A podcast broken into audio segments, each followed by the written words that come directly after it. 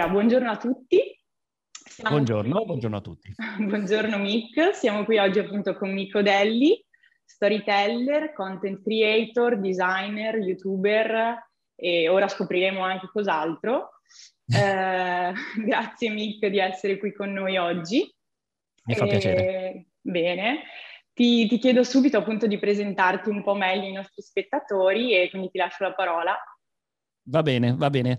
Allora, sempre difficile dire chi sono, è sempre la domanda più difficile, nel senso che tra l'altro cambia ogni giorno, cioè vado sempre in cerca di varie cose, quindi mi piace essere elastico nel percorso che scelgo. Diciamo che in generale ad oggi mi definisco un comunicatore esperienziale, se così si può dire, cioè sì, sono esperto di comunicazione, mi sono laureato in scienze di comunicazione visiva all'Università di New England di Sydney, Australia, e con orientamento cinematografia e effetti speciali. Però, diciamo, nel tempo, oltre a essermi spinto bene nel mondo della comunicazione immersiva e quindi ho creato uno studio 12 anni fa che è Drawlight, che realizza esperienze immersive audiovisive, quindi utilizziamo varie tecnologie per inserire le persone in contesti immersivi. Però diciamo che in generale poi ho voluto sempre spingere il che cosa sia la comunicazione, tanto che la parola comunicazione mi è sempre stata un po' stretta, per questo dico comunicatore esperienziale, perché la comunicazione, per come è vista ad oggi, al di là che purtroppo è un po' sovrautilizzata e anche resa un po' semplice, in verità sta alla base di qualunque interazione tra esseri umani, e quello che a me è piaciuto sondare in questi 12 anni sta nel fatto che non si tratta semplicemente di messaggio, no? Come ci hanno sempre insegnato, e non si tratta assolutamente, io qua faccio sempre uno statement, non si tratta del fatto che il messaggio sia chiave, cioè content is king si dice sempre nel nostro ambito, ma in verità io vado completamente contro questa cosa, nel senso che il contenuto è il 30% circa di una comunicazione, che il contenuto è il principio attivo di una pillola che diamo, che è quello che vogliamo che l'altra persona esperisca, però in verità se non c'è poi tutto il rivestimento della pillola, poi il principio attivo va a spararsi chissà dove, e se il principio attivo è nel posto sbagliato non fa effetto, no? Per cui lo strumento principale per me è quello di rompere i pregiudizi cognitivi, quindi i bias cognitivi. Lo si fa principalmente con la meraviglia, con lo stupire gli altri, perché nel momento in cui ci stupiamo noi dimentichiamo il giudizio, la critica, e vogliamo assorbire. Quindi quando si è meravigliati si è un po' come dei bambini, e quando si è bambini la prima cosa che si vede la si vede con degli occhi nuovi, e quindi la si interpreta un po' come capita. E questo lascia spazio a tantissima creatività, quindi a vedere anche oggetti comuni di ogni giorno e con questa ottica qua rivederli in chiave diversa, che è uno strumento che soprattutto in ambito di soft skills, diciamo in generale, aiuta tantissimo a risolvere i problemi, no? I problemi si risolvono non con la stessa mentalità con cui si sono creati, diceva Einstein, che poi non era lui, ma vabbè. Per cui questo è un po' quello che mi guida in generale. Ad oggi sicuramente canale YouTube come diciamo che è la vetrina principale, poi faccio da consulente, da speaker in giro in ambito appunto di comunicazione, storytelling e neuroscienze, e da poco ho aperto anche Memorabile, ma poi magari... Mamma mia, quante cose! È bellissimo perché appunto sei proprio una figura che oscilla in tantissimi campi che apparentemente tra loro poi, cioè, non sempre vengono visti come cose compatibili, cioè proprio... assurdo, e credo che tutto venga governato un po' dalle emozioni, dalla neuroscienza, che è un po' il link che credo unisca appunto tutte le tue, diciamo, attività e quindi sì, professioni.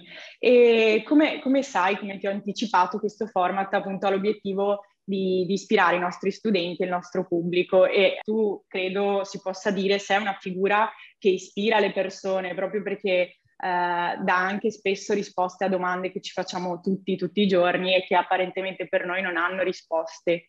Quindi con i tuoi contenuti fai anche questo. Le tappe del tuo percorso me le hai più o meno già raccontate, però andando ancora più nel dettaglio, proprio anche per i nostri studenti, cosa ti ha lanciato nel primo settore, nel primo mondo che hai affrontato, e come poi sei arrivato in tutti gli altri, proprio in breve? Su questo bisogna, da un punto di vista, essere testardi, sì, ma la testardaggine è anche pericolosa, no? Perché poi con la testardaggine non si ha input. E quindi dall'altro lato tentare di rimanere più elastici possibili e tentare di assorbire l'esterno al massimo. Per cui soprattutto all'inizio io avevo questa sensazione che credo che appartenga a molti, soprattutto con i primi lavori quando finisci di studiare, che ti trovi in questi ambienti dove magari hai anche un contratto, magari sei in un ambito lavorativo dove sembra tutto ok dal punto di vista insomma economico magari o di faccio le mie 8 ore al giorno qua, ma qualcosa ti fa sentire in quella situazione da limbo, quella situazione un po' onirica dove dici ma non lo so, non mi sembra il posto mio.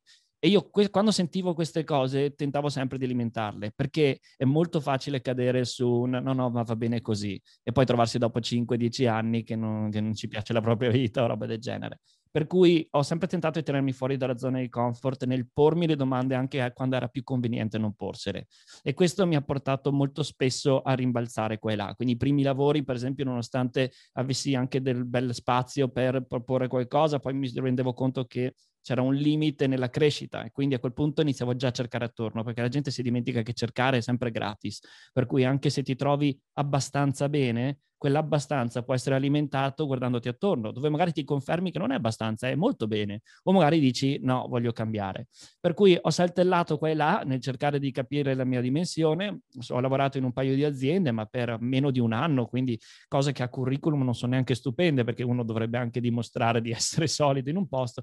Io invece saltellavo qua e là perché avevo bisogno di produrre cose mie. E quindi da lì Drawlight è nata un po' perché ho visto che, siccome nessuno riusciva a dare il valore giusto a quello che potevo fare con le hard skills che avevo, ho detto vabbè, provo a farle di mio. Ovviamente c'è un fattore rischio, non da poco. E quindi anche ad oggi io continuo sempre da una parte a mantenere forte qual è la passione che ho e tentare di avere forte consapevolezza su che cos'è che oggi mi spinge, e anche dove sembra ovvio, tipo che ne so, fino a un anno fa dicevo sono le emozioni, invece adesso dico il pensiero controintuitivo, fra 3 mesi dirò qualcos'altro, per quello all'inizio dicevo non so mai cosa sono, perché continuo a pormi domande, quindi continuo a cambiare anche la risposta, no? A crescere, esatto.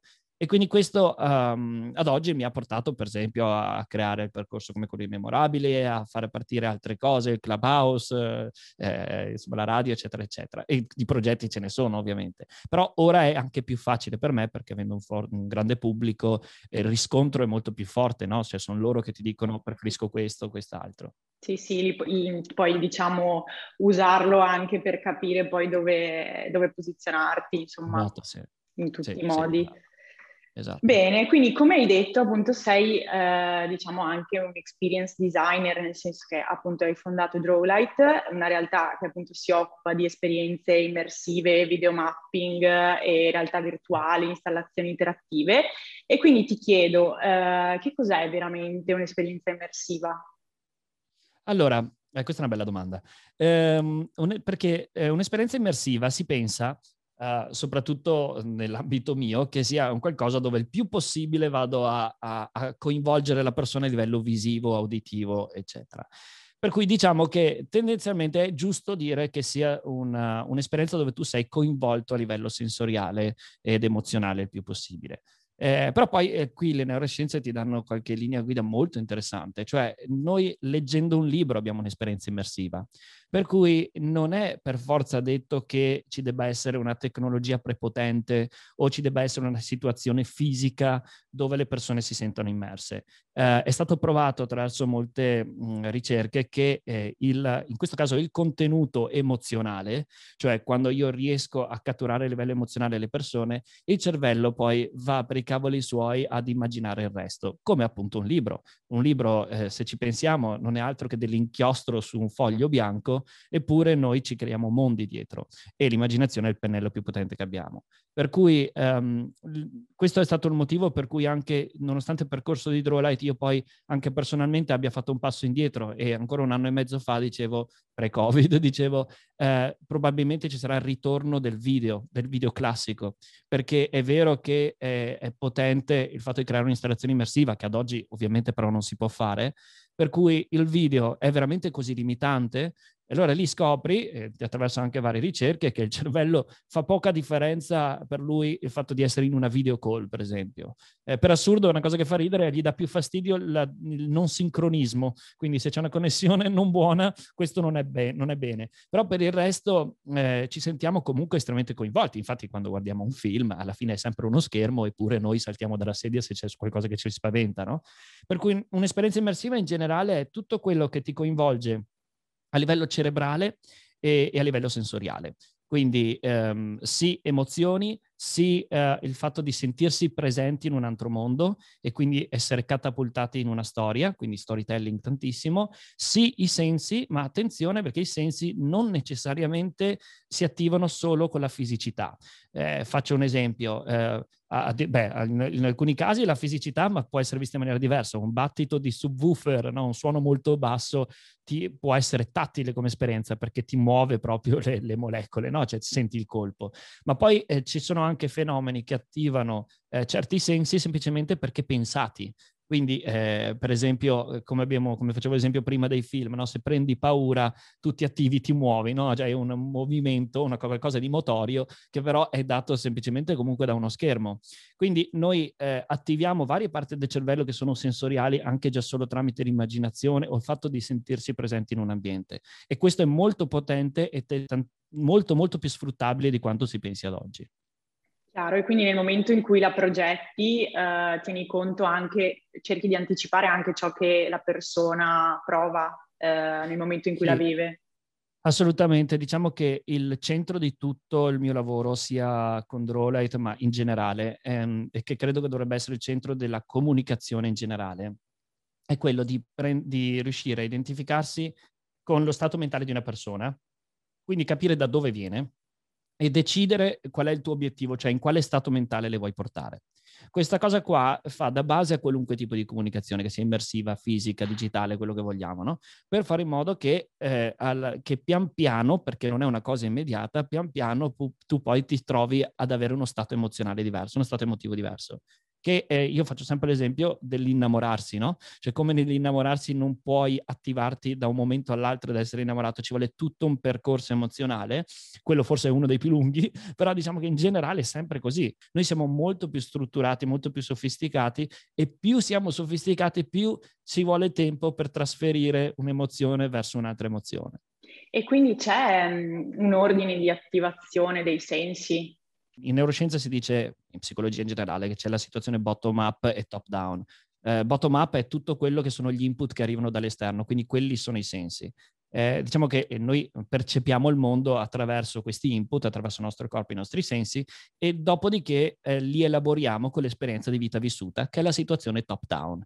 Quindi questo è molto importante perché significa che qualunque cosa noi viviamo, prima la recepiamo in modo molto simile tra noi, cioè per carità io avrò una vista peggiore o migliore di qualcun altro, o posso sentire meglio o peggio, ma bene o male l'input è quello. Quello che cambia le persone, ci rende diversi l'uno dall'altro, è che poi questo input, questa informazione, il cervello la prende e per darle significato o scegliere che abbia significato e quindi prestare attenzione, la rapporta all'esperienza di vita vissuta. Per cui una cosa da fare sempre attenzione alla comunicazione è dire ok, se io io faccio sempre l'esempio, non so, un quadro rosso che per te magari voleva rispecchiare l'amore o qualcosa di passionale, io magari da dove arrivo io, certo che vedo il rosso come lo vedi tu, ma l'esperienza di vita vissuta dovuta ai miei traumi magari mi fa pensare a qualcosa di macabro, ok? Di sanguinoso, roba del genere, quindi una cosa opposta.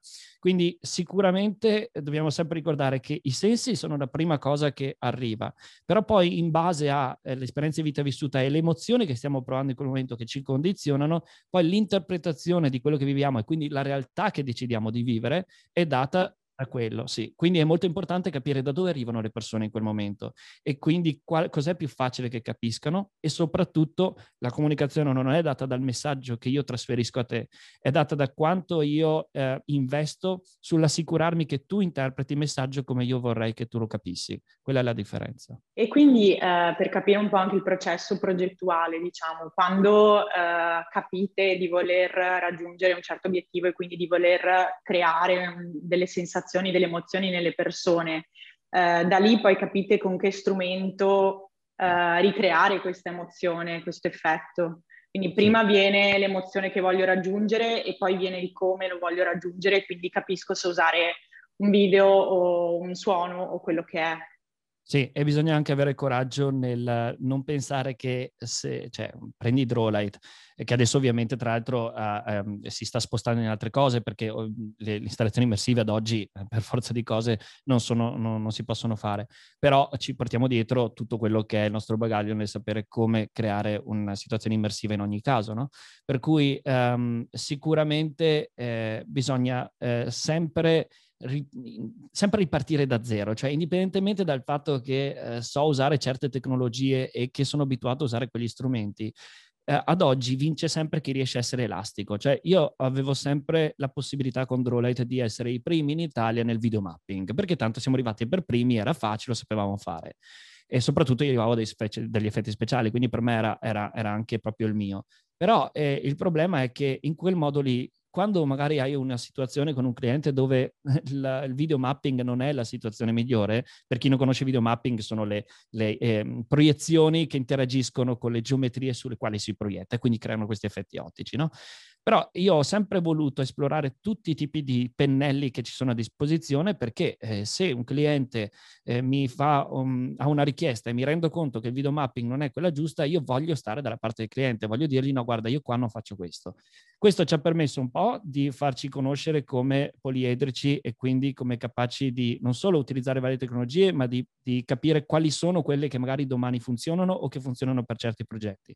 Ma poi personalmente io ho imparato che ti stimoli anche a rimettere punti di domanda su cose che altrimenti daresti per scontate, tipo, non lo so, faccio una situazione immersiva, bene, una delle cose più belle che abbiamo imparato è che molto spesso il primo di una serie di ambienti nel percorso immersivo era di deprivazione sensoriale, quindi laddove tutti utilizzano effetti ottici per creare fin da subito una situazione wow, noi invece creavamo il buio. Quindi in sostanza è come dire creavamo nulla, ma in verità è come nella musica, le pause sono importantissime, il silenzio può essere potentissimo.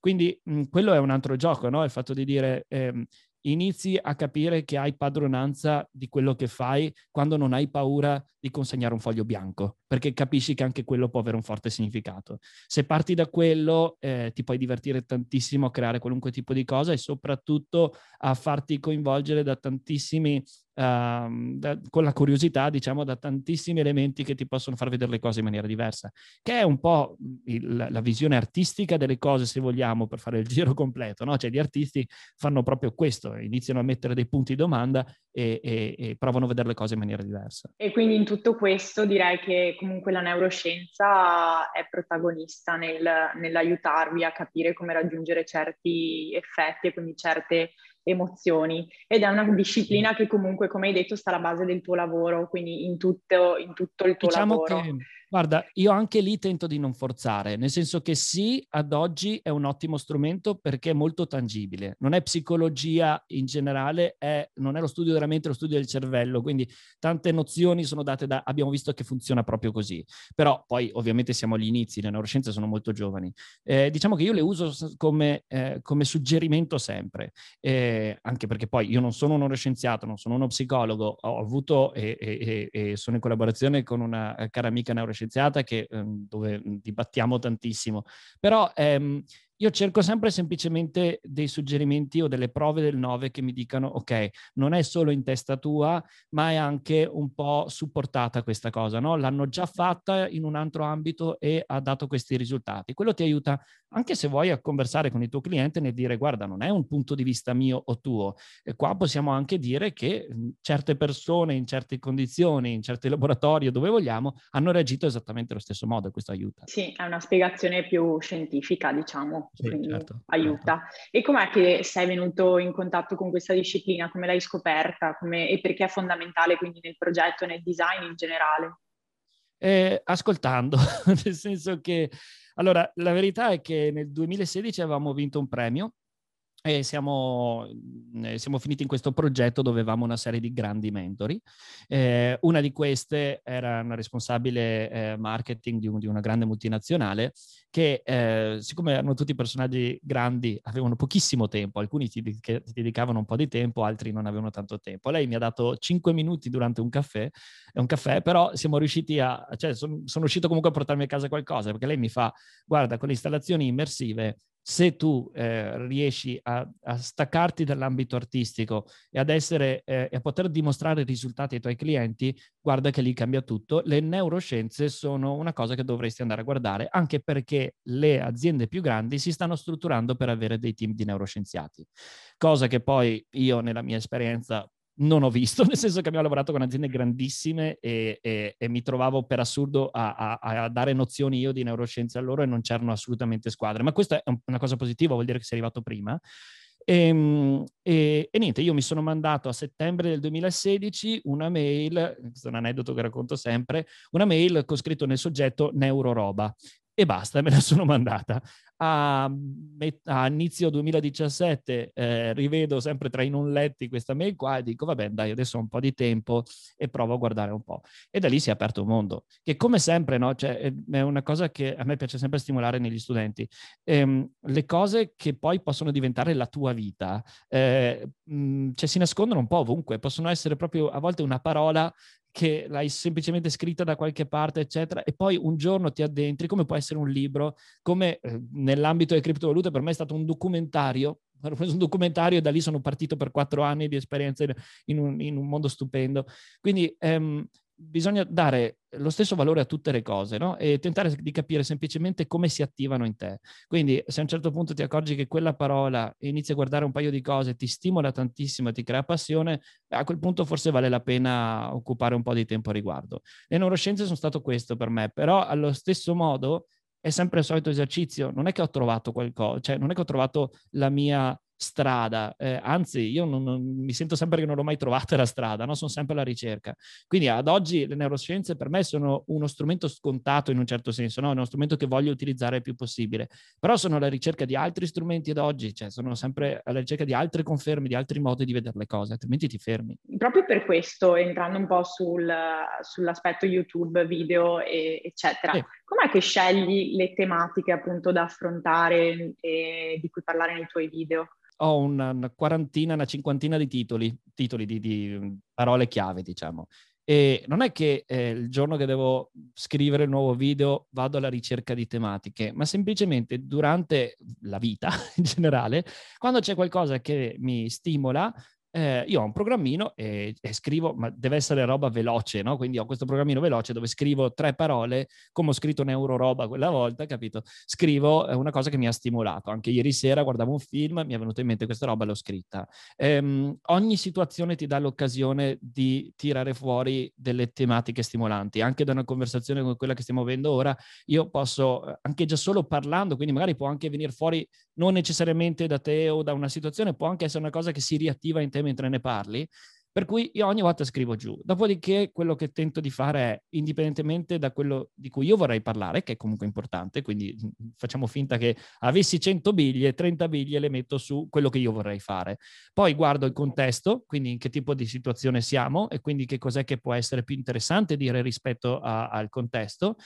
Il percorso che stiamo facendo, quindi l'altra volta ho parlato di questo, l'altra volta prima ho parlato di quest'altro, ora ho argomenti pesanti, quindi il prossimo lo faccio più leggero, così colà. E poi anche, e ovviamente come cosa più importante, chi dovrà assorbirlo, in che condizione è, che cosa vuole sentire la gente, no?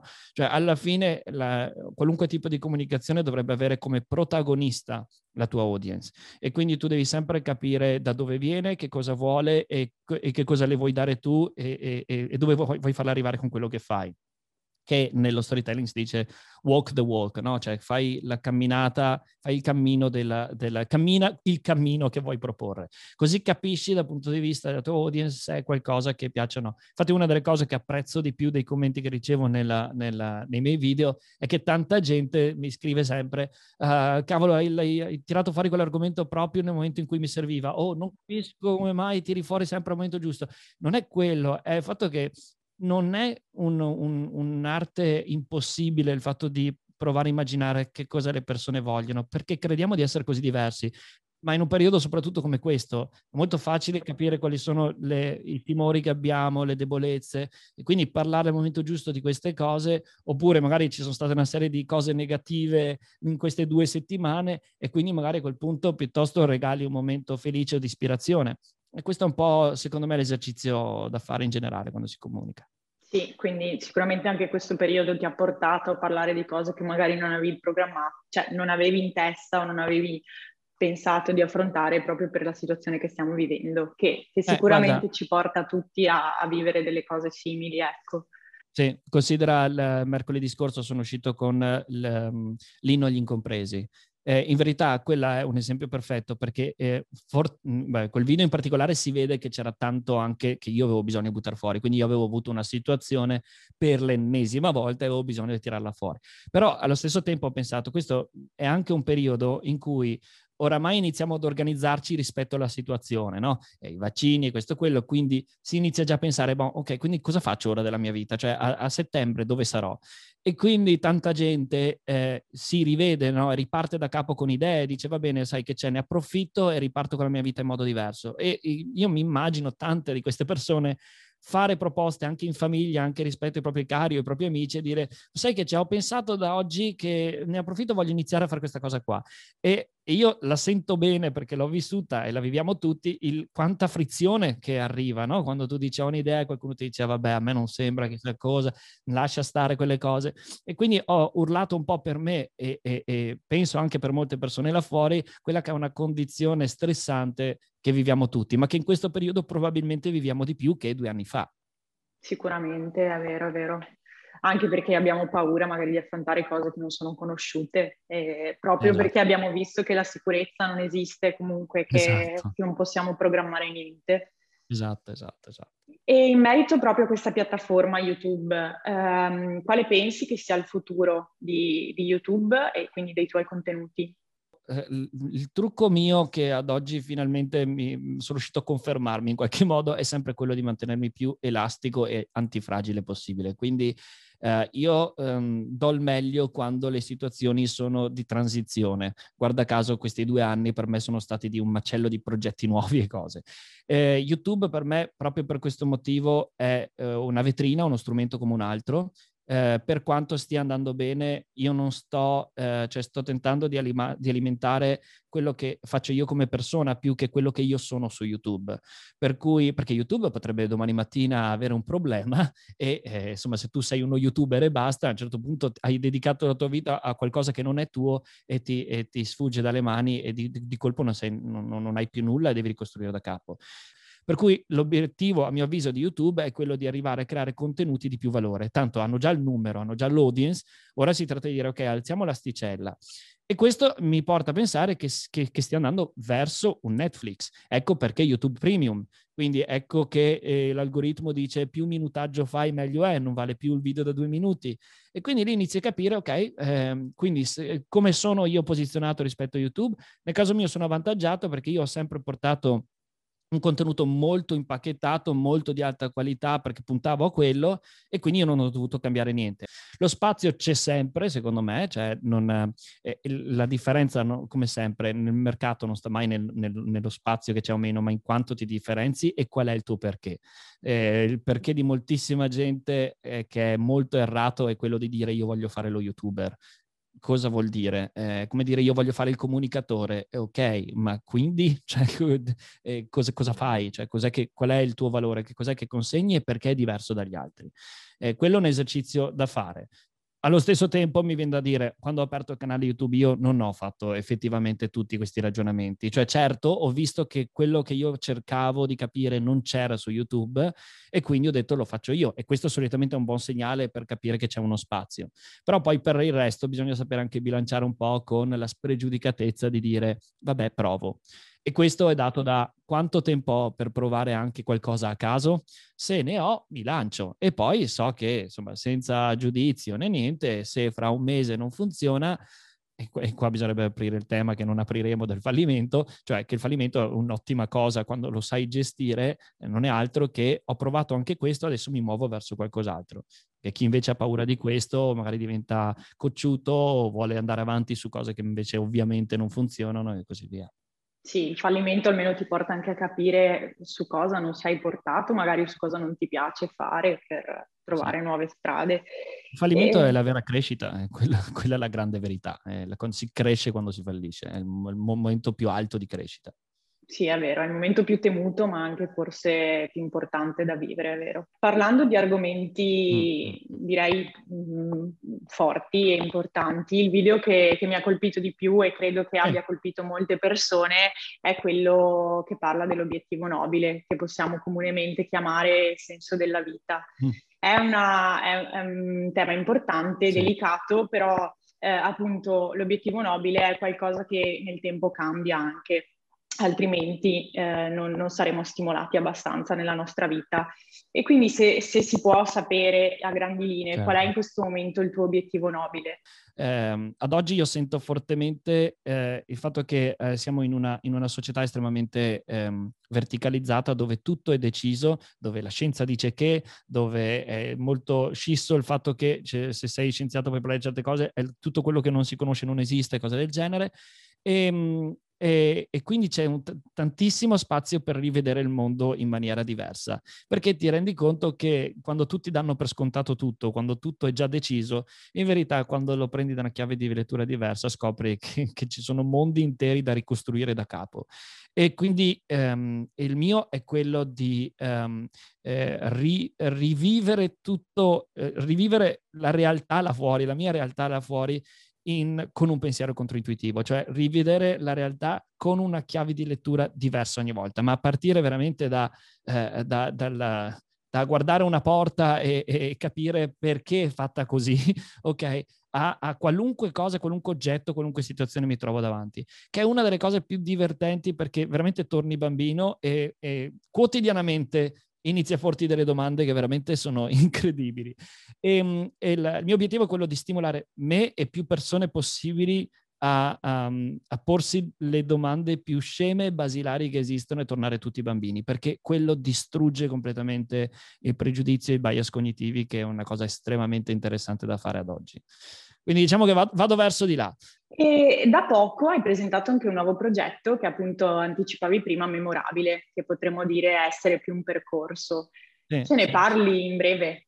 Sì. È una cosa strana, è stato un super progetto che volevo fare da un po', non sapevo se fare un libro o se fare un percorso e così via. Poi ho un po' ascoltato la gente, diciamo, e anche quello che volevo fare io. È un percorso di 12 settimane, 24 capitoli, quindi 2 a settimana, e per un totale di 96 video, ogni video una media di 3-4 minuti, 96 video con un mare di altra cosa. Cos'è che si fa in questo percorso? Vado proprio a rivedere in maniera totale, però anche molto fluida, diciamo, l'interazione tra due esseri umani o più. Cioè, visto che alla fine io arrivo dal mondo della comunicazione, ma poi anche quello delle neuroscienze, l'immersività e così via, e sono fortemente interessato anche a quello che siamo come esseri umani, come viviamo le cose e così via, ho pensato, bene, cosa succede tra due esseri umani sotto tutti questi punti di vista? Questa, se vuoi, è prima di creare il percorso mi ponevo queste domande, no? E sono arrivato alla risposta che effettivamente in ogni tipo di interazione in qualche modo tentiamo sempre di rimanere impressi nella mente delle altre persone. È una cosa che facciamo istintivamente, anche perché ci permette di essere di diventare immortali, no? In un certo senso, se io rimango nella testa tua, io rompo lo spazio perché vivo nella tua testa oltre che la mia, e rompo anche il tempo, perché qualunque cosa succeda a me posso rimanere nella tua testa, no? Qua si potrebbe citare cose filosofiche stupende. E quindi questo obiettivo qui, questo obiettivo di voler essere memorabili nelle interazioni, accade su tutti i fronti. Se ci pensi, accade nel mondo del lavoro, quando fai il tuo primo colloquio, oppure quando presenti un'idea, quando hai un gruppo di persone che devi convincere, oppure in un primo appuntamento, quindi in questione anche di attrazione, o ancora madre e figlio, padre e figlia, madre e figlia, eccetera, o ancora nella formazione. Ok, sono un docente, come faccio a fare in modo che le persone ricordino quello che dico? Quando ti dai questa risposta, ti dici, ok, l'essere memorabili è un punto, a quel punto diventa molto divertente, perché memorabile vuol dire memoria, e la memoria interessante a quel punto è quella a lungo termine, cioè quella che ti rimane impressa. E quindi lì puoi prendere le neuroscienze, la psicologia e dire, ok, ma qua ci sono strumenti a non finire, cioè io posso andare a vedere com'è fatta la memoria e capire, dal momento che voglio essere memorabile, quali sono i punti che ci portano le nozioni sulla memoria a lungo termine. Noi utilizziamo queste tecniche per imparare a studiare, no? Per esempio, quindi a come memorizzare le cose, ma non le applichiamo alla comunicazione, cioè a come fare in modo che tu memorizzi me.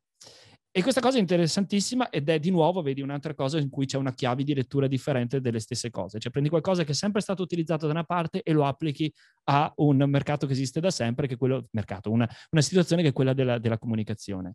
Quindi io ho preso le neuroscienze e tutte le tecniche di memoria da una parte, dove spiego che cosa accade e perché, e dall'altra parte offro gli strumenti che sono quelli della comunicazione e dello storytelling, che a quel punto sono confermati dall'ambito neuroscientifico, ma anche chimico, biologico, e dico, ok, questi sono gli obiettivi, ci sono 9 punti che spiego per entrare nella mente dell'altra persona, nella memoria a lungo termine dell'altra persona, e uno ad uno spiego che cosa accade, perché sono fatti così e che strumenti si possono utilizzare per aprire anche, diciamo, quel tassello.